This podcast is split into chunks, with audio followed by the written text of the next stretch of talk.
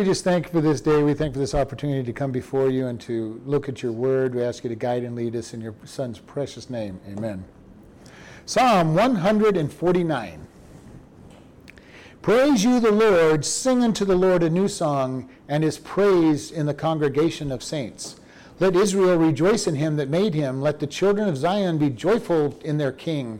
Let them praise his name and dance. Let them sing praises unto him with the timbrel and the harp. For the Lord takes pleasure in his people. He will beautify the meek with salvation. Let the saints be joyful in glory. Let them sing aloud upon their beds.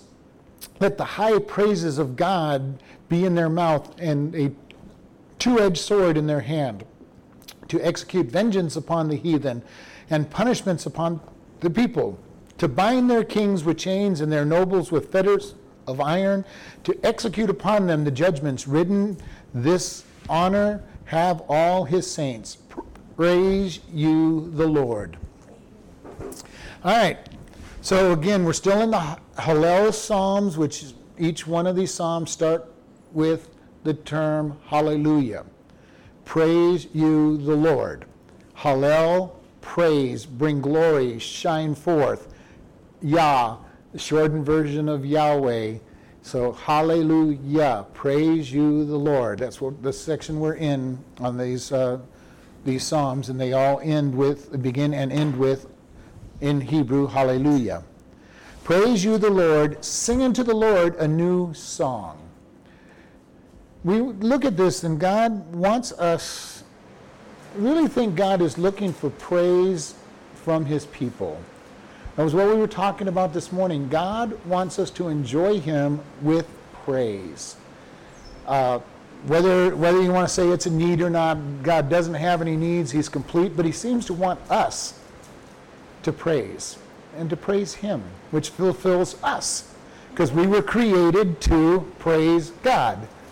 And this is something we have to get into our heads is without God, we are empty. We are empty without God. Pascal said there's a God shaped vacuum in all people that only God can fill.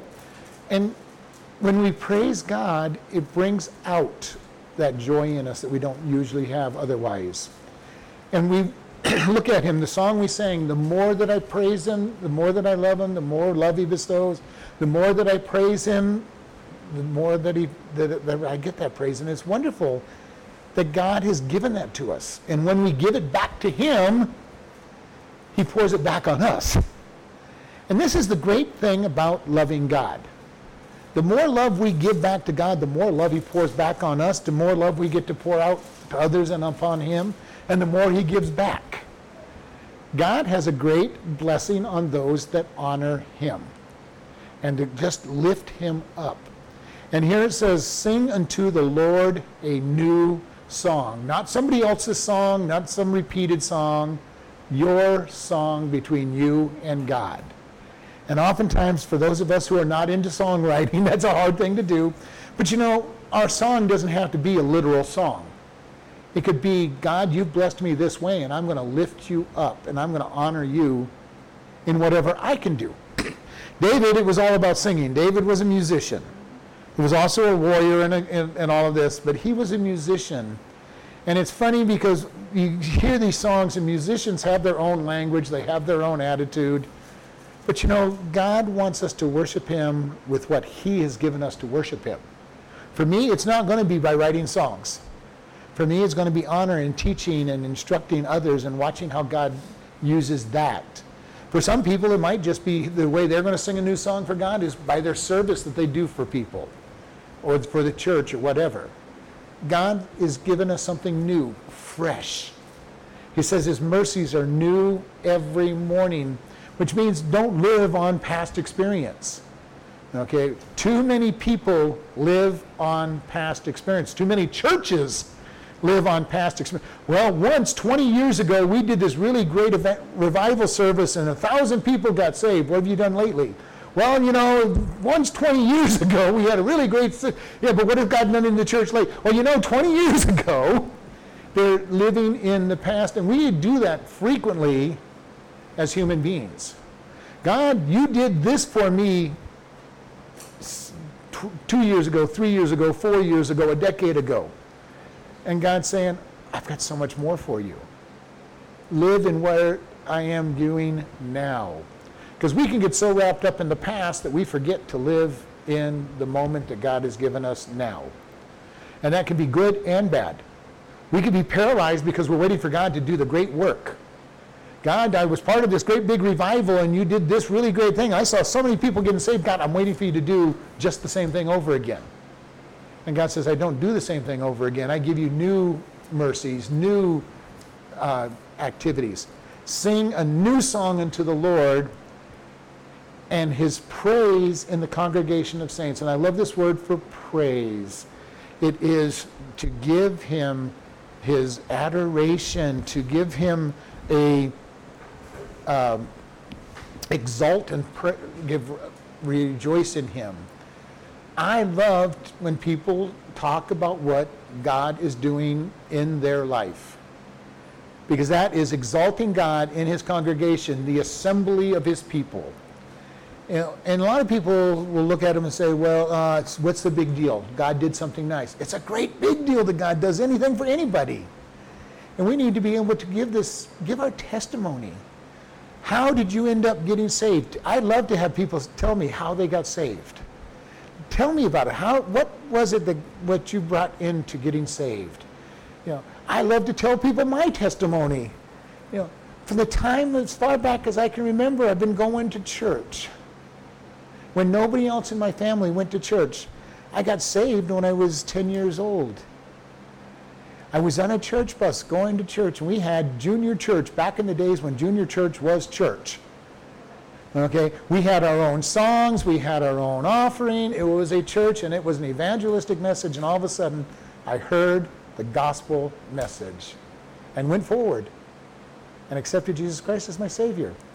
Went home and did what you're supposed to do tell somebody. Who did I tell? My dad, who wasn't saved. He'd been looking for God, and it was kind of funny on his part because he did not know how to deal with this. His son just says he became a Christian. So he asked me to the best of his ability, did I know what I had done? Because the only thing he knew about Christianity was that if you did it, it was, it was a change of life. And he understood that as best as I had understood it at 10 years old, I had understood that it was a change of life. But you know, we get this idea who do we tell? Who do we tell when we're saved? Who do we tell? Who do we share about our testimony? So many people don't share it. My encouragement to everybody, and even on here, even though we don't have an altar call for people to come forward because everybody in the church says they're saved, it's if you get saved, tell somebody. Preferably a Christian who's going to encourage you in it. Because I don't, don't want you to be discouraged by telling the wrong person, ah, you'll get over it. You know, you'll get over it someday. My dad at least was wise enough to know that if I made a decision for God, it was a decision that needed to be real. And he was not going to discourage it. Like I said, he was looking for God. He was looking for God in all the wrong places at that particular point in his life, but he was looking for God. And I told him, you know, hey, Dad, I got saved. I became a Christian today. Yeah. I told many people in my in, in around me that I got saved. I don't, you know, how do you get saved? I go, come and tell. The, the, the, they'll tell you in the they'll tell you in junior church how to do it. Come on. I didn't know a lot about what I had done. I just knew that I had admitted that I was a sinner and I needed God, and He came into my life. And you know, praise Him in the congregation. Sing a song to God that's new, not not living on the past. And this is what I say so often. What is God doing in your life? Are you recognizing what He's doing in your life, or are you still back in? You know, I got saved 40 years ago, and it's the best time of my life. I sure hope God's doing something in 40 years in your life that's better than, or at least equal to your salvation. Probably not better. There's nothing greater. You're going to heaven. But He should be doing something in your life that's worthy of praising Him and saying, Wow, God, you've done this. You let me share the gospel, and this person got saved. That's great, God. God, I prayed and you answered this prayer. God, I was reading your word, and wow, what, what wonderful things you have in your word. We need to be able to do these with people, share with them, understand, and, and encourage. And if we can't do it in the congregation, we're not going to do it anywhere else. If we can't tell the people that we spend time with Christ with what God is doing in our life, we're not going to tell anybody else. And I love telling people about Jesus. I loved it. I, have shared with you when I was, especially when I was working as a manager of the restaurant, I used to tell people what God was doing in my life all the time. And you could almost see in their eyes, oh, he's going to tell, he's going to tell us more about God. I didn't tell them they had to come to church. I didn't tell them they had to go south. I just told them all about what God was doing in my life. And oftentimes they would come to me and go, tell me more about this God. Why? Because I was excited about him. We talk about what we're excited about. And you can, doesn't take you long, whoever you're with, you'll find out what are they excited about. Some hobby, some activity, their job. There's some people you talk to and you're not going to hear anything else but their job. You're not going to hear anything else but their hobby, their sports, whatever it might be. You don't need to talk with them very long before you realize what is most important to that person. Do we talk about God enough to say, God, you are what's most important in my life? Sing his praises, sing a new song. And it says in the congregation. Verse 2 Let Israel rejoice in him that made him. Let the children of Zion be joyful in their king. Let Israel rejoice, exult. Exalt. Do we exult in God? And that means to lift him up, to honor him and lift him up. It is wonderful when you talk to somebody and they go, I've been talking to people about Jesus. I love hearing that from people. I really do. I love it when Andy talks about talking to these people on the street and on the phone and, you know, uh, when Mark will tell me about how many tracts he's given out to the, to the people in the waiting rooms and everything. And, you know, ultimately I'd like to hear see, find that somebody got saved, but we're planting seeds. We're planting seeds and, and lifting Jesus up, lifting him up. It says, Let Zion, let the children of Zion be joyful or be glad in their king. Zion, God's people, Jerusalem, in their king. Ultimately, this is David speaking, and he's not talking about himself, he's talking about the king. Let them be exulting and praising their king. Be glad in their king. Something that bothers me so often is when people do not seem to be glad in their salvation. The joy of the Lord, the joy of their salvation. God wants us to be joyful in Him. Our circumstances may not be worth being joyful about. What we're, what's going on in our life may not be joyful about, but He's saying, be joyful. When I was growing up, we used to sing, "The joy of the Lord is my strength," you know, and you know, are we really looking at the joy of God being our strength? He is saying, "Be joyful." Annie's favorite story, Betsy in the concentration camp, saying, "We got to praise God for these fleas and lice because look at what's happening." She had deep down joy that God was her strength. Okay, too many Christians do not have the joy of the Lord as their strength.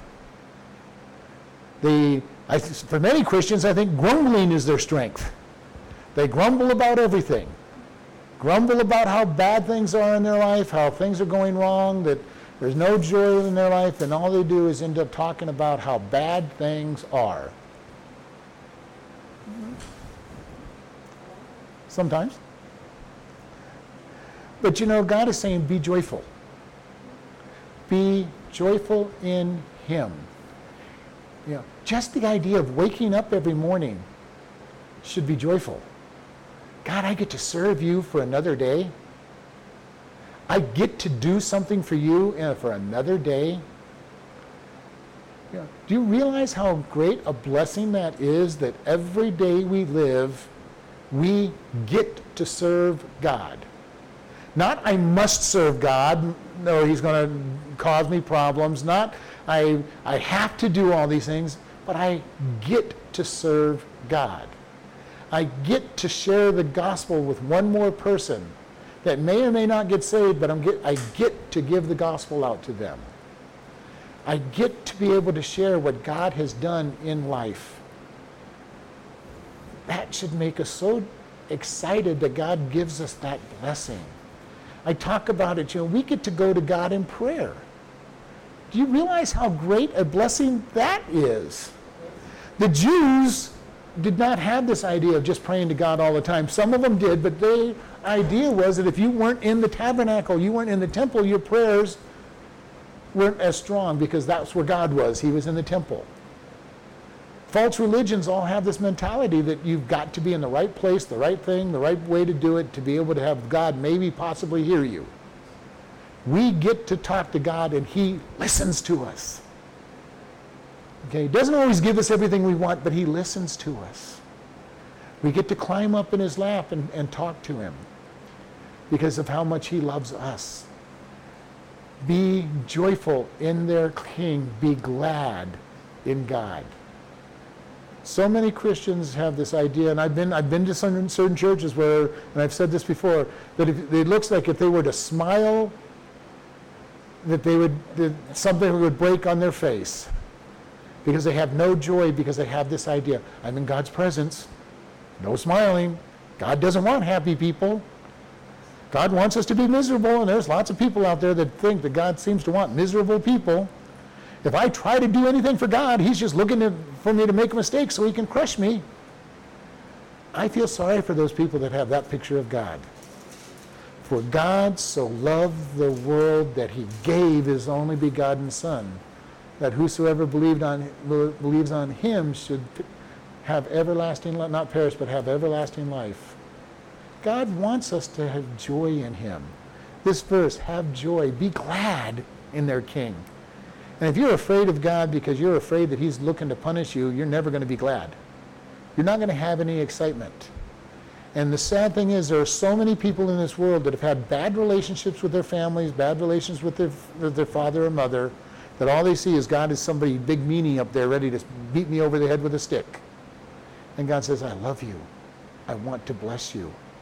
I want to give you great things. And we're going, sorry, God, all I know is that, you know, People in my life want to beat me up. So, God, you must be just like them. This is why Satan is working so hard to destroy families. If he can destroy the relationship between a husband and wife, and Jesus says, This is the church is my bride. And all we know is destroyed, wasted families. In our day and age, most young people do not want to get married because they look around them their mother and father is divorced, and everybody they know has a divorced family member. They don't have never seen a successful marriage. Very few people have seen any kind of successful marriage. And they do no desire to get married because why do I want that? You know, everyone I know has a, has a broken marriage. We'll just live together, we'll do whatever we want, but we're not going to get married because marriage has failed. Satan has done a wonderful job destroying marriage. The sad thing is that he's, he's, he's made it bigger than it even, the problem bigger than it even ever was, but it's, it's there. He's destroying the relationship of a father with their children to, to both extremes. Either the father has abandoned the mother and the family completely and they go, well, I don't need a father, they just, they just leave, or he's abusive, physically or, and or sexually. And they go, I don't want a father, all he did was beat me and hurt me. Satan has done a strong job on destroying family. We need to rejoice in God. Lift him up. Show the world that God has a plan. Christians should be staying together in marriage. They should be staying together in families. They should be loving their kids and raising their kids. And for the most part, many Christians do a better job than the world. But there's still a number of Christians that aren't doing that, that aspect of it either. And our kids are looking and saying, oh, why? Why should I get married? Why should I get married? Everybody I know has got a divorce. And people just aren't willing to follow God. Jesus told the Pharisees when they go, Why did Moses command that we could write? And he goes, Because of the hardness of your heart. You would not forgive for adultery, so God made a provision for your lack of forgiveness that you could get divorced, but it was not what he intended. And you know, we have people getting divorced for all the wrong reasons. Oh, well, I just don't like this person. Well, join the crowd. Every relationship, at some point, you're not going to like that person. They're going to get under your skin. They're going to irritate you. Well, God, I just can't do this because. God doesn't want our excuses. He wants our obedience. And he wants true obedience. You know, Saul, after the battle with the Amalekites, came back with the animals, and Samuel goes, What did you do this for? He goes, Well, the people, and Saul blamed it on the people. The people wanted to keep the best, and, you know, and I really thought we'll just take them to the temple and sacrifice them. And Samuel's answer was God wants obedience more than sacrifice. He's not looking for what we'll give up, He's looking for the obedience the best we can. Are we going to be perfectly obedient? Absolutely not. We're not going to be perfectly obedient, but God is saying, that's what I want. I want obedience. I want you to do what, you, what, what I've asked you to do. We talked about it this morning. What's the first prerequisite of prayer is that we keep his commandments. If you want an answer for prayer and you're not keeping his commandments, forget about it. He's going, you're not listening to me. Why would I why would I give you anything? We humble ourselves and we ask him. And it may be, God, help me be obedient. you know, and God says, okay, I can help you with that. I'll help you with that. He'll put us in situations that we don't want to be in to be learn obedience, but he'll help us learn obedience. And he'll give us the strength to be obedient if we will totally humble ourselves. But then he's going to put us in a position to say, Are you obedient? I've now given you the strength. I've shown you how to do it. Are you going to be obedient? And he puts us in places to test that obedience. Over and over again, God tests us by putting us in the place to say, Have you learned this lesson? Obedience, love, forgiveness, patience, whatever it might be, have you learned your, your, your lesson? And he puts us in tests that will determine did you learn? And unfortunately, so many of us, myself included, fail the test four, five, six, seven, eight, nine, ten, dozen times before we finally pass it. The key is God, help me. God, I want to serve you. And it's all God's strength. When we finally surrender to God, God will put us in that test and we go, God, I've given this to you, it's yours. And he says, Thank you. Then he gives us a new test to make us learn to surrender. You know, that's where we spend our entire lifetime with God, learning to be sanctified. God says, I want you to learn this. Okay, God, I think I've got it. Okay, here's your test to see if you've got it. Uh, sorry, child, you didn't have it. Here we go. Learn it a little better. We're going to put you back in the test again. Uh, well, closer this time. But you know, isn't this the way we learn? How many people jumped on a bike and the very first time you jumped on a bike, you rode that bike around the block and up and down the hills and jumped off ramps or whatever on the very first time you jumped on the bike? I don't know of anybody who's done that. Uh, most people, mom or dad put them on the bike, they walked around behind them for a long time. Don't let go, don't let go, don't let go. You know, you let go and you fall down. You let go, you hurt me. Get back on the bike. Don't let go, don't let go. And they, we let go and they go a little further. Well, after several days, weeks, years, whatever it might take, that kid is getting jumping, just running out. They're not, they're not going on to dad and mom. Uh, I'm running ready for a bike ride. I need you to hold it, hold it up for me while I get going. They get on the bike and they have now passed that test. They can ride the bike. Okay? We teach our kids to walk, and sometimes we regret teaching them to walk because they get into everything thereafter. But you know, we teach our kids to walk and they fall down. And I don't know a good parent anywhere that looks at their kid, what'd you fall down for? You're supposed to be walking. I know you're only six months old, but get up there and get walking. That's not the way we, we treat our children, and it's not the way God treats us. He knows that we're going to fall flat on our face as we're learning. Now, the problem is if we're still learning 30 years later. God may start saying, okay, it's about time that you've learned this lesson. Would we please, can we please move Okay, I, I put you up on your hands and knees. Can we please get to the walking stage? Uh, you know, can you please start running? Can you please start getting out and doing something more than just crawling around on your belly? Can you please start feeding yourself? I'm tired of giving you these bottles. You're 50 years old and we're still feeding you watered down milk. And God's saying, let's, let's move. But you know, there's many Christians that are still in that infancy. They'll tell you they've been a Christian for 30, 40, 50 years, and they're still crawling around on their bed. Some of them may not even be crawling, they're rolling around. They have to be carried everywhere they go. They have to be bottle fed everything that they're being fed. Praise God. Learn to go after Him.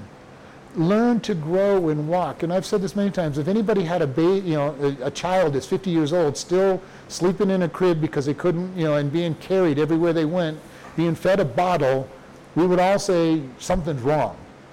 You've abused this child pretty badly for this to be the case. And yet there are Christians in that in that same exact place that have to be carried everywhere they want spiritually, have to be bottle fed everything that they're they're looking can't make a godly decision for, for anything because they just refuse to grow. And this is a sad place. None of us are where we're supposed to be, no matter how long we've walked with God. None of us are where we probably should be. But we need to be growing. And here he says, rejoice in him. Verse 3 Let them praise his name in dance, and let them sing praise unto him with the timbrel and harp. David really picks, pictures this exciting thing to be dancing before the Lord. Okay? And sometimes I think some churches take this a little too far, but you know, there's joy. It says that David danced before the Lord as they brought the ark into Jerusalem. Dancing. And it says Michal, his wife, criticized him. You know, what a wonderful sight. The king dancing around in almost his underwear, I mean, in a tunic, you know. He took off the royal garments and he's just praising God, enjoying God. You know, yeah, just like a common man. You're, you're, you're, just, you're just a nobody. And before God, he wasn't an anybody. And he knew that. And how often do other older Christians shut down the new Christian because of their joy? You know, well, you know, when you get when you grow up a little bit in God, you'll know that these things aren't so special.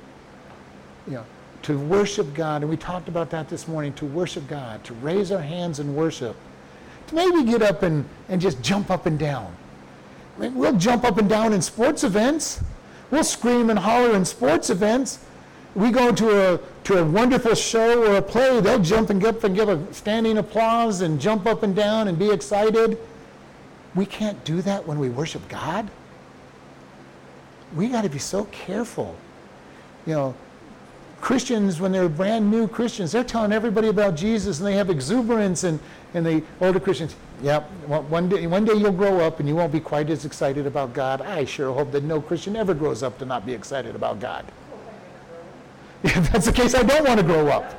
Let me be a child for the rest of my life. If growing up means I stop getting excited about God, no way. I want to be excited about God. I want to know that He is the Lord and Master and Savior and be excited that I get a day that I get to serve Him.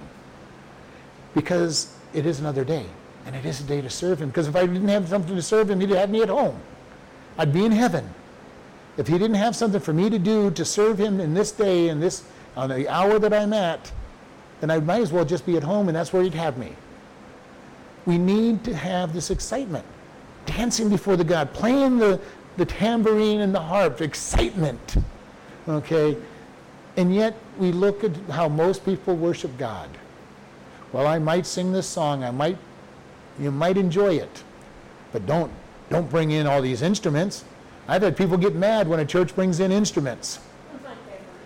You know, tambourines, drums, guitars, uh, trumpets. Uh, you know, if we had the people to play and we had a large enough church, I'd have all that stuff in here. As long as it's played with respect and honor, I don't care. You know, the scriptures and Psalms, David says, bring praise him with the loud cymbals, the loud clanging, loud clanging cymbals. Yes. He wanted people praising God be excited because he understood the need of that activity. You know, we want to see this. We see the shows sometimes where they're, where they're dancing in the aisles of the churches. And as long as it's done and decently in order, I really have no problem with it. Let's see people get excited about God. Let them sing and be excited. Verse 4 For the Lord takes pleasure in his people. I love this. The Lord takes pleasure in us. If we could understand that God has pleasure, He is the Father. The Father loves to see His children grow and do good things. And this word for pleasure is he takes favor. He makes acceptable. He's satisfied. How many times do we look at God and say, God, you're not satisfied with me. You're not happy with me. I can almost picture God in heaven saying, if you only understood how much I enjoy seeing what you've done. Sure, you're only taking baby steps, but how many parents get excited? Their, their, their child took two steps. You know, get around somebody with a new baby and you're going to hear these. Without falling. Yeah, he, the baby's rolling. Oh, big deal. The baby's roll. Well, yeah, but he just started it. He flipped from his belly to his back and now from his back to his belly and, you know, and we get excited about it and, you know, like, yeah, right. The baby's up on his knees. Uh-huh. Okay, all babies do that.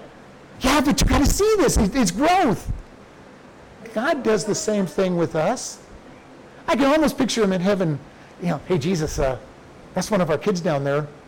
They're, they're up on their knees, rocking back and forth. They're getting ready to move. Okay. Oh, oh man, they fell. But Jesus, he, did take two steps. Or Jesus telling the father, yeah, that's our that's our kid. That's that's that's your adopted kid. He took two steps. All right, very good. Okay, Father, now he's walking around the table now. Uh, Father, that one, that one's on his bike. You know, can you picture God taking that kind of pleasure? This is what it tells us. He's satisfied. He's accept, we're acceptable in his sight. Most of us look at all our failures and say, man, God, you just are so disappointed in me. How could you even want to be anywhere near me with all my failures? And God's saying, I'm not looking at the failures. I'm not looking at the fact that you fell down 28 times before you learned to walk, 100 times before you learned to walk.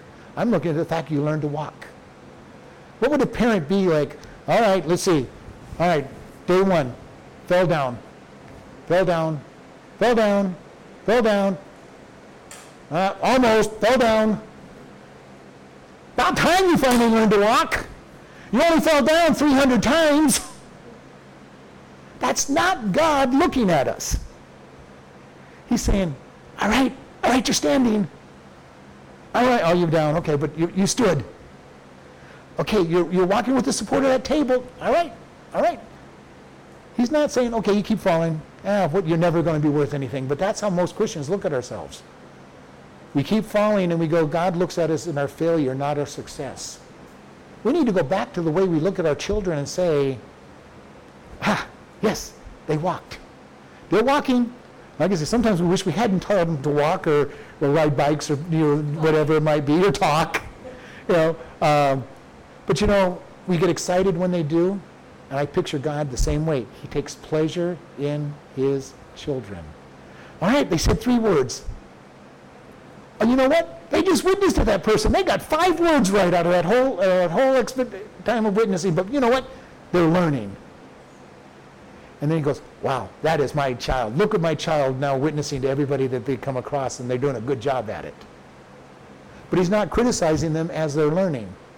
He's not criticizing us as we're learning to walk, as we're learning to feed ourselves, as we're learning to, to share the gospel. He's saying, that's my child. They're growing. And one day, they're going to have that message down pat. One day, they're going to have that walk in that part of their life down pat and he's taking pleasure in us. Oh, that we could start understanding that God takes pleasure in us, that he is greatly pleased when we make progress. And we might not make it as fast as he wants, to, you know, would love it to be, but he's going to take pleasure. Just as that parent is taking pleasure in their kid, and if you've been around newborn parents or grandparents of newborns, you hear it all the time. You know, let me tell you about every milestone of my kid for the first three years. Might not talk to you about him for the, the rest of his life, but man, he, look at what he's doing. He is growing. I can picture God, you know, maybe even to the angels. Hey, you know, look at that. Look, look at that one. They just learned. They just took three steps. And the angels are probably going, yeah, right. Who cares? and God's going, yeah, but that's my child. The. They might. I don't know. I, I don't know whether they care or not, but you know, I picture this. How many times do grandparents and parents talk about their kids, and you could just look at the glazed look on people's face. All right, another another milestone for your grandkid. Okay, they're just a kid, you know. But you know, we take pleasure in that those steps. We take pleasure. You know, my son just did whatever it might be. There's a guy, the guy at the work. His son is up for a scholarship at a college for his, his pitching. He's always talking about his kid and how good his son is at pitching. I don't know how good his son is. He's got good enough to get a scholarship, so that's got to be something. But you know, do we look at ourselves and say, God is taking pleasure in what I'm accomplishing? Do we look at other Christians and saying, God really takes pleasure in that person? Or are we looking at them and, well, you know what, God, you've been working with that person for five years. How come they're not like me?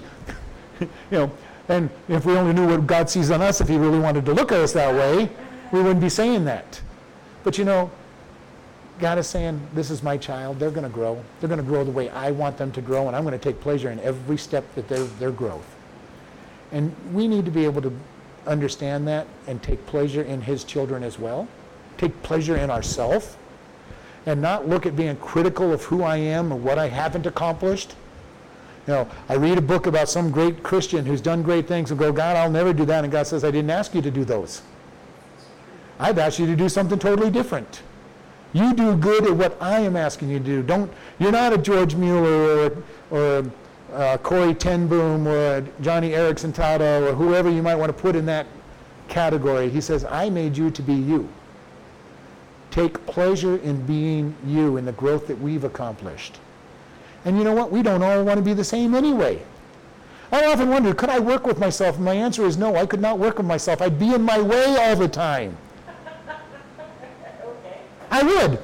Because all, if I had two or three of me, we'd all be trying to do the same thing at the same time because we all saw the same problem. You know, we need different people that see things differently and will react differently to things and will see things that maybe we don't see. When I was in the restaurant business as a manager, I needed people that had cared about the decorations for the holidays that people wanted to see when they came into the store because I didn't care. Right. Okay? If I never had a holiday decoration, it wasn't going to hurt my feelings at all. But if you didn't put up Christmas decorations at Christmas times, everybody walking into your store thinks you're a Scrooge and don't care about Christmas, which I didn't, other than the fact that we celebrated Jesus' birth. You know, we need that different aspect of who cares about what, even in the church. Because everybody's going to see something totally different and say, that's what needs to be done. That needs to be fixed. That needs to be taken care of. Because it's important. We don't all grow together. Paul said it, you know, is everybody in the church a hand? No, because then there wouldn't be any walking. Is everybody an eye No, because you'd have great seeing, but nothing would ever get done. You'd see all the problems, but nobody would do anything. We need people. And we can't be looking at each other and saying, well, I'm more important than you because I see the problems and you, all you do is help them. And the helper can't go, well, you know, I'm the one that's actually doing the work. All you did was see the problem. Well, neither one of you could work without the other. We need everybody in the body, and God is grateful for each one of us, and He's going to grow us at the rate He wants us grown at. And He takes pleasure in that. And then He says, He will beautify the meek with salvation, bring glory. He brings that word for beauty is to adorn. Do you realize that God is adorning us? First, He adorns us with salvation. And we've talked about this. There's three parts to salvation. There's the very beginning where he says, he just justifies us. He says, you are perfect. Do you remember? Do you understand what a great adornment that is? God declares you perfect and he sees you as perfect the moment you accept Jesus Christ as your Lord and Savior. He clothes us in Christ's perfection. We're going to spend our entire life trying to become who he says he, we are being sanctified. And that's all those tests that we talked about. Where he keeps putting us in the test and we fail, and if we're not careful, we can get miserably discouraged at how many times we fail. But you know, when you finally get it right, that's where the blessing comes in. God says, Good job, you got it right. And we can take pleasure in that. And I know people who go, Well, don't give me any don't give me any pleasure, don't give me any praise. God does. God gives us praise, He gives us glory. Don't ever think that saying no to all the, the glory is a good thing. Because if you are grown someplace and you refuse to acknowledge that God has grown you in that area, that is not being humble. That is being falsely humble. God does not want us to deny what we're doing. He just doesn't want us to take greater joy and pleasure in it than what he gives. Okay? Don't exalt yourself beyond what it, what it is that you've given. Paul understood that he was a great teacher. Paul understood that he was a teacher of pastors. Paul understood that he was a church planter. He also understood probably whatever it was he didn't have. He didn't have a lot, some skills, and he understood those. We need to take pleasure in what we are with God, not try to do things that we aren't. But that doesn't mean don't try to do anything. It just means, God, I tried this. You know, I've heard so many pastors say, "How do you find out what you're good at and what you're gifted at? Go try stuff." It won't take you long to do certain things and say, "This isn't for me." If I was asked to be part of a construction team on a church, I'm going to go, you don't want me in there because I've already learned I can't nail two boards together and let them and have them stay still. I can measure this board 28 times and I'm still not going to cut it right. But if you want somebody to teach people the Word of God, I'm your man. If you want me to work with your kids, I can do that. But don't ask me to do certain things. Okay? I'm good at tearing down things. I used to love going to the church and breaking down the walls and stuff as they were going to expand the buildings. That was fun put them back together was not my, t- was not my forte. Learn what it is, and sometimes the way we learn what we're good at is to find out, uh, well, God, you know, I tried to teach the kids, and they drove me nuts. I was ready to hang every one of them on the hook on the wall where they, where they put their coats, and that made, okay, don't be with the kids much longer. okay, if you're ready to hang them up on the hooks, that is not your calling. God, I, I went in and I went into the kitchen and I burnt all the food. Maybe the kitchen isn't your calling. But you know what, God? I was out there in the I was out there in the grass, and I can mow the grass, and I can trim the and I can trim the, the sidewalk, the grass off the sidewalk, and I can I can clean the sidewalk really good, and I can I can run the water lines and, and create the water lines. And God says, That's your job then. What is it that God has called us to do? We won't know until we do it. But we also need to be willing to stretch beyond what we think we can do Maybe God someday will gift me with the, the gift of construction. I doubt it, but maybe every once in a while I'll try to nail two boards together and it doesn't, they don't stay together, so I don't do it very long. I don't think He's going to give me the gift of being a construction worker.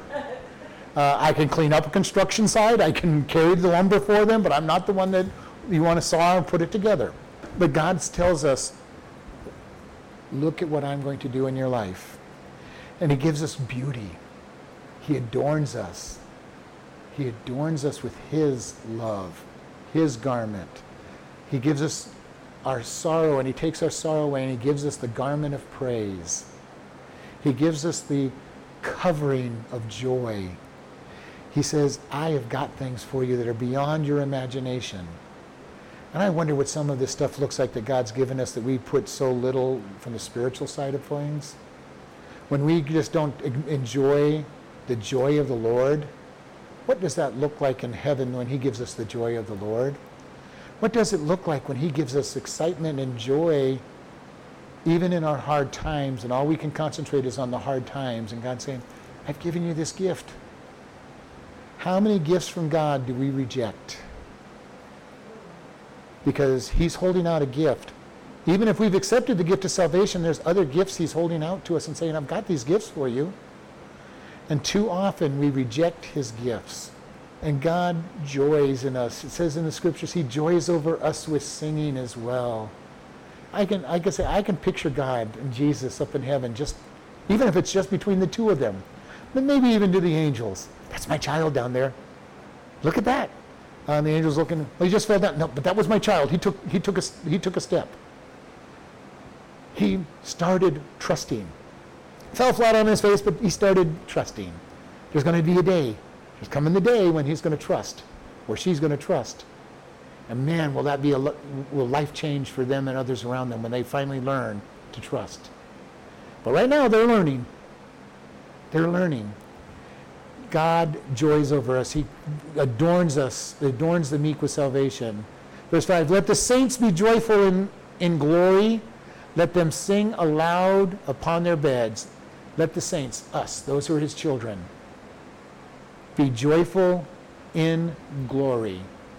And this, uh, this again, joyful, exulting, rejoicing, but in glory. His abundance of splendor. Do you know God has given us an abundance of splendor because we are his children?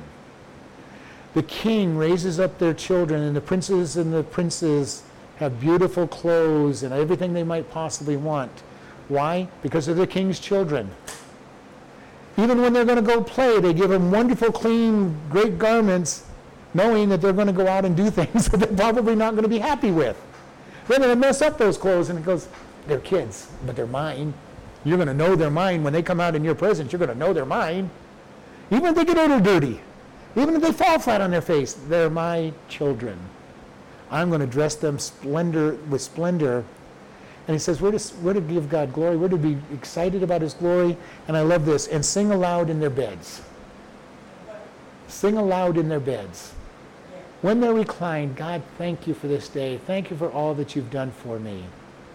You know, um, many Christians hit that bed and they're going, God, it's been such a miserable day. Everything's been wrong.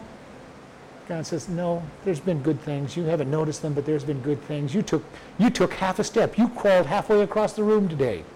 I know it doesn't seem like you went very far, but you crawled. You rolled over today. You rolled over three times today, by the way. You may, you may not think you're doing all that, God, but God says, You've done something.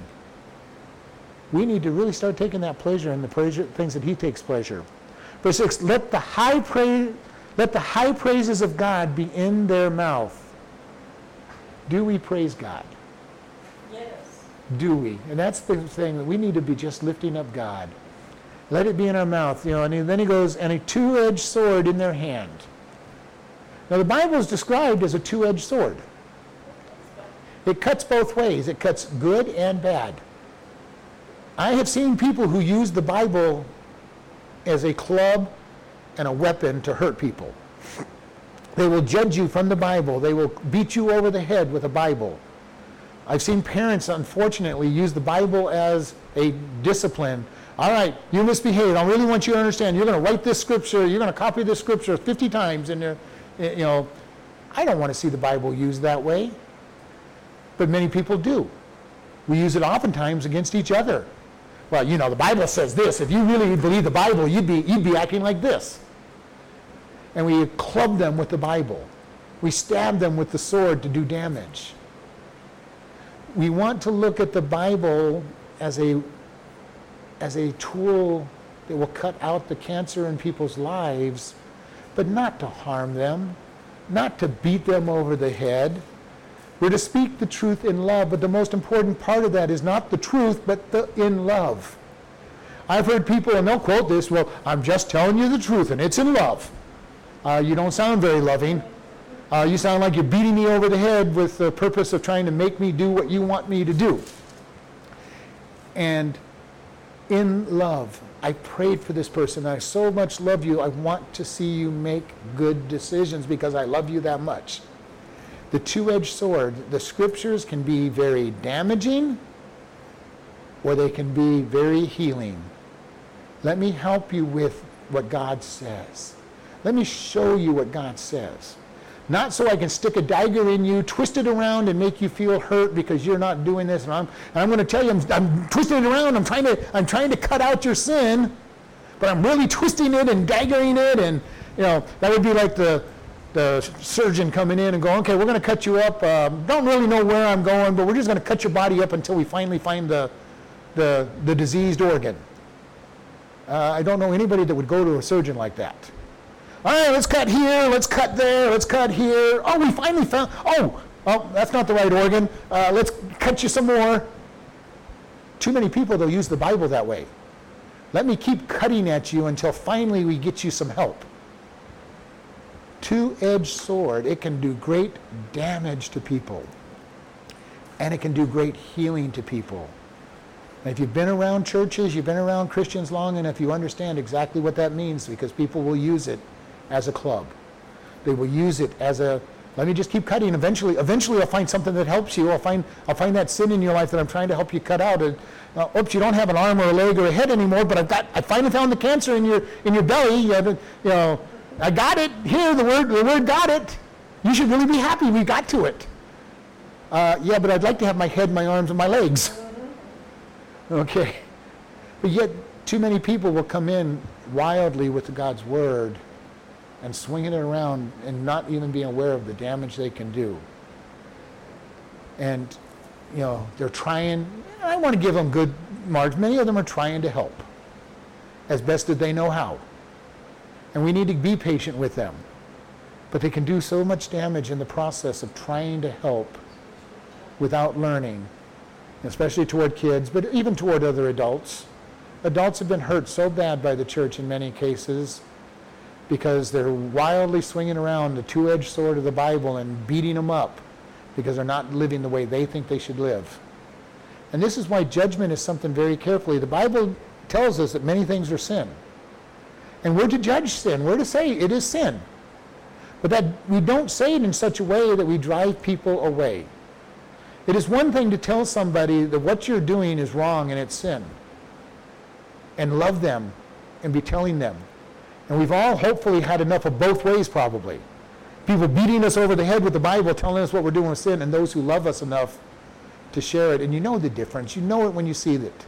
When somebody tells you what you're doing is wrong, but they love you and you know and you feel that love, does it soften the blow? Does it soften the cut? Not particularly. But you go, this person is trying to help. And I know that. I have had friends in my life that have done this. They've come in and go, you know, I really care enough about you and I need to share this with you. And I'm going, okay, go ahead. and it can hurt. It doesn't mean that that cut in our, in our spirit is going to be any less painful. But when it's done in love, it's that surgeon giving that cut that takes out the cancer and the death. It's that surgeon taking out the bad organ in our, in our body that is killing us. And we go, okay, didn't like it, wasn't fun, but it's made me grow. And that's what this two-edged sword of the Bible can be. A club, a beating, a, a harmful harming of people. And again, want to be careful when I say that. It's not normally that they're trying to hurt you. Most people are not out to make you feel bad when you come to church. They're honestly trying to help you. They're just clumsy. And we need to be able to give them grace enough to understand that they're not out there trying to beat us up. Now, too often we'll go, yeah, that person, every time I see them, they're just, you know, out to hurt me. And they're doing it on purpose. Oftentimes we assign motive to things that have no motive. That person is so mean, they're doing it on purpose. No, they're just growing. Yes, there are people out there that are mean on purpose, but you know, they're very few that are there on purpose. They're just clumsy. They're learning. It's a good thing the surgeons get to practice on cadavers before they get to practice on the live people. They're learning how to make the cuts and where to find the things and how to cut through the muscle and do the least damage as possible. And until they can do it right on the cadaver, they're not going to get to do it on a person. Okay? Uh, when they teach them to give shots, they teach them how to do it nowadays on you know, little, little other, other things other than humans. But at some point, they've got to learn on a human. Yeah. You know, and you know, getting somebody learning to draw blood who is, and you're their first victim, Right. is not a fun thing. Okay, but eventually they have to. You know, when somebody is sharing the gospel, they may be clumsy at it, and you might be the first one they've talked to, and they may be clumsy. When I taught people how to wait tables, you showed them and showed them and showed them, and at some point you had to let them serve the table. And then eventually, you had to let them go out without you watching.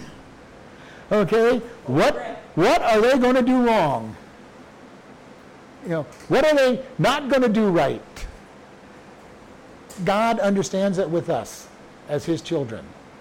Okay, yes, they're kind of kind of swinging the word of God a little heavily here, but maybe they're going to learn. Hopefully, they're going to learn. Maybe somebody's going to be able to come along to you. Know, you know, you might want to be able to say this like this. You might want to do this with the people. Unfortunately, there's so many Christians that won't do that and won't be discipled. We need to be discipled. We need to take correction from other people and say, this is maybe the way it needs to be done. We as human beings don't like to be told we're doing something wrong. We don't like to be corrected because all of us are perfect in our own minds. Uh, may not be perfect anywhere else, but we're perfect in our minds. You do not have to tell me what to do, even when we do it wrong. you know, oh, I did the best I can. I did the best I can, so don't try to tell me how to do it better. I'm going to keep doing it the best I can, and I don't need your help. And you know, that's a sad place to be. because all of us need to be taught. When we learned to play sports, very few people ever went out on the ball field and, and was a perfect first baseman the very first time they ever, ever went out to the first base to play first base, or second base, or shortstop, or outfield, or catcher, or pitcher. Somebody had to give them instruction, and they need instruction to improve. The pros have coaches that teach these guys how to do it better than what they're doing. And the sad thing is, the coach can't do it as well as the guy who's doing it. But they know the technique. If you do this little change, it's going to improve your shot, your catch, your throw, your block. I can't, and you know, and sometimes they'll get sna- snippy with them. Well, you just get out there and show me that you can do it better. I mean, they're not going to stay pro very long if they're going to get that way, but because they understand they, there is a better way in, practice. Um, there's a quote at the prison on a poster that um, uh, Jordan had said, you can go out and practice three throws the wrong way eight hours a day, every day for a year, and all you do is get good at doing it wrong. Okay? We need people to instruct us, to teach us. We need to be soft enough to say, I need this. And they may not be better than you at what they're doing, but they understand the principle. They understand what God says. I would not dare to tell people how to be a great evangelist because I am not the greatest evangelist. I go out and do it. I share the gospel, but I've been out with people who know evangelism. I've been out with those who are called as evangelists, truly evangelists. You know, one of the greatest experiences was I was went out to lunch with this guy and he must have given the gospel message out a hundred times in, a, in the 40 minutes we were in the restaurant. And it wasn't obnoxious. People in line waiting to be seated, they all heard the gospel. The, the person seating us heard the gospel. The bus people all around us heard the gospel. The people on either side of us heard the gospel. And he did it so gently, so kindly. If I had given the message that many times, it would have been obnoxious and, and, and not good. But I do give the gospel out to the best of my ability. And I try to study to learn. And I want to learn better how to give the gospel out. I know how to do it. I know what to say, but I'm not really that good at it most of the time. But it's not going to stop me from doing it. And it's not going to stop me from teaching others to do it. But you know, we need that. We need people that will be able to speak into our life with love and care. Verse 7 To execute vengeance upon the heathen, punishment upon the people, to bind their kings with chains and their nobles with fetters of iron now, I'm not quite sure where this one goes because I don't think that's our calling to bind people up. Now, to bind their sin might be one thing. To help them get out of where they're at is one thing. But again, it has to be love. And I don't see a lot of love in the way this is written. But David was a warrior. I mean, he was a musician and he was a warrior. He was a shoot first, ask questions later type guy. Okay? Uh, now, he did have enough wisdom. He usually asked God, should I go shooting? you know, should I go into the battle? But once he went, it was, I'm here to win. You know, if you're not here to, to fight, you better not be here. And I think this is what we're seeing. When we enter into this, there is a vengeance. When I teach God's word, I have a vengeance against sin. I want people to take sin captive and get rid of it out of their life to execute it. I don't want them to say, stay where they're at. And there is this whole aspect of how do we deal with sin in our life? Do I try to rope it off? A, okay, here's your here's your cage. You just stay in that. You stay in this cage, or is it God? I want this sin out of my life. I don't want it. I want it dead. I don't want it anywhere near me. Too many times as human beings, we try to put it in a cage. God, I kind of, you know, God, I kind of like it. It looks, it looks, it looks cute. It look, it looks cuddly. So do most bears and lions cubs and, and stuff. They look pretty cuddly. It's said in Australia that a lot of tourists get mauled by koalas because they think they're cute, cuddly ba- teddy bears to hold and hug and, and stuff. They're wild animals that don't like to be hugged. Now, look at this raccoon. Isn't he wonderful as he rips your hand to shreds as you're trying to pet him? Okay? Sin is a wild animal that needs to be executed. Not look how cute and cuddly it is, and I just want to keep it around. And many of us do that. My sin, I know, God, I know it's wrong, but you know, God, it's not, it's not really that bad. And God says, if you only knew its true nature and where it'll lead you. Most people do not intend to become a drunk when they take that first drink. Well, everybody's drinking. It's not. It can't be that bad. Look, these are all my friends aren't drunks. Well, let's look at you 10 years later, 5 years later, 20 years later, and see where it took you. God, you know, I've just been sleeping around once in a while. It was fun. And all the sexually transmitted diseases and, and, and bad relationships that it causes. God, you know, it, it was not that big a deal. And God says, if you only knew, I was telling the kids this morning, if you only knew where decisions will take you 20 years from now, 30 years from now, you'd be glad they were trying to keep you from making those bad decisions. Well, people don't listen. We never hardly ever listen because we're right. I can get away with it. I am not going to be the one that's going to get addicted to this drug. I can I can take this hit and feel good and I'm not I would never get addicted to this. I can take this drink. I would never become an alcoholic. I can do name your sin. And I am just so strong that I would never get addicted to it or fall into the deep into the sin. The testimony of everybody who's finally gotten out of it is, I wish that I had never done the first one. I wish that I had realized where this would lead. Take vengeance on your sin, execute it, put it in, put it in irons and execute it. And execute upon them the judgments written with this honor have all of his saints. God tells us when things are wrong, we need to execute it, not play around with the sin. Too many times we play around with sin. God, you know, uh, not that bad. I, I can look at the girls with, and, and lust after them with no problems. I can, I, I'll, I'll never, I'll never be wanting any more than just looking. Looking's fine. And the next thing you know, you're, you're looking up a prostitute or, or hooking up for that one night stand because you were lusting. God, I can, I can go to the, I can go to the bar. I'll never be tempted to take that drink. I can just sit there, you know, been around these people, not often, but I've been around these people.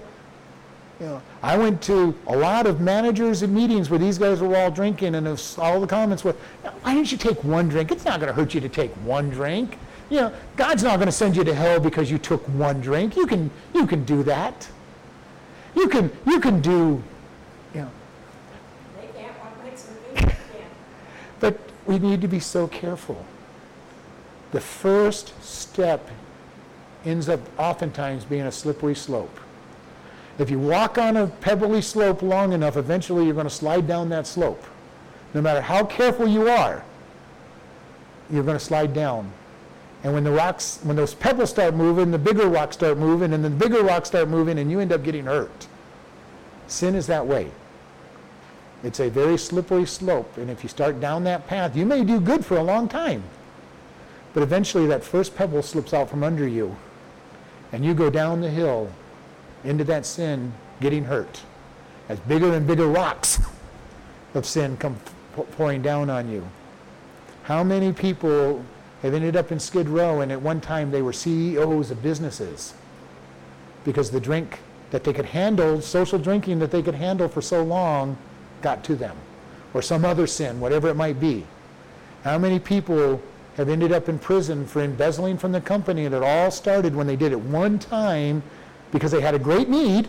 God, I've got this bill, and I payday's Monday and I uh, Friday, and you know it's only Wednesday, and I can get it replaced on Friday and they replace it. I worked with employers for many years that started on that same place, and I don't know their history, but I'm sure it started. We just need a little bit of the money from the money that's going to taxes. And before long, they had taken so much money out of the taxes that they couldn't pay the taxes, and they couldn't pay it back. And they're both in prison right now. And I know it started out innocent. Okay, I've got my car payment, and you know, we're running, you know, we're going to have these big companies paying us at the end of the week, so we'll, and my paycheck will cover it. And I'll be able to put it back. We justify playing around with sin so often, and the sin just gets bigger and bigger and bigger until the sin is controlling us. And we're not in control anymore. I, I remember walking my grandma's dog when I was 14 years old. Uh, 16, I guess, 15 at the time. And her dog was a great big husky. If that dog wanted to go someplace, you went where that dog wanted to go. Okay? My little brother and sister, eight and nine years old, wanted to walk that dog and go, uh-uh. You could ride the dog maybe, but you're not walking this dog. Why? Because that dog would have went wherever he wanted. I mean, it was hard for me to hold him back. You know, it was like, no, we're not going that way, dog. Get back here. You took them with You know, and I was 150 pounds, 160, and it was hard for me to put that dog in control. That little 60, 70 year old, uh, 60 pound young child, that dog goes, I'm twice as big as you. We're going where I want to go. Did Grandma ever walk that dog? Uh, yeah, once in a while. But she was pretty strong. She wasn't that old at that time. But you know, sin is like that. We're the eight or nine years old. I'm going to walk this elephant wherever I want to go. and maybe it will be cooperative for a little while. All right, I'll follow you. There's going to come a day when that elephant says, I'm not going around the block. I want to go over here. And we're going to go with that elephant. Now, that is the way sin is with us. If we want to play with sin, sin might cooperate for a short period of time. But when it decides it's going to take control, it will take control. And we won't be able to stop it. And then he ends this psalm with, Praise you, the Lord. Hallelujah. Praise you, the Lord. All right, let's close in prayer. Lord, we just thank you for this day. We thank you for caring for us. Lord, teach us to be obedient to you and not play with sin, not be looking that somehow we can handle it. Guide and lead us in all that we do. In your Son's name, amen.